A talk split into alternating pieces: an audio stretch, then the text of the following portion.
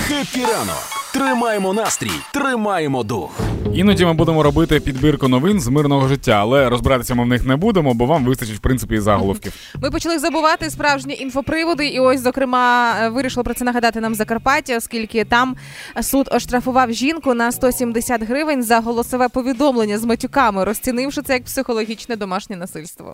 А, ти прям про Україну новини Ну береш. є і про Україну, зокрема, да Я всагалі відірваний на шоу. Стада німецьких корів всиновила порося дикого кабана.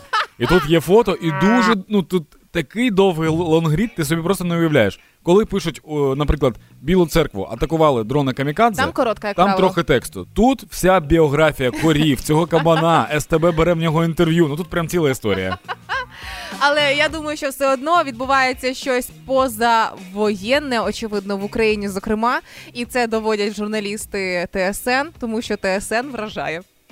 Чи плануєте цього сезону купувати зимову куртку пухову? Звичайно, плануємо.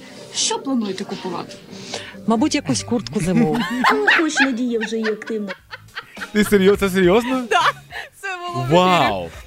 Клас! У нас тепер є це, е, мем. У нас тепер є мем власного виробництва в стилі у вас була якась тактика, і ви придержувались? У мене була якась тактика, і я її придержувався. Плануєте ви купувати якусь зимову куртку? І мені ці штуки.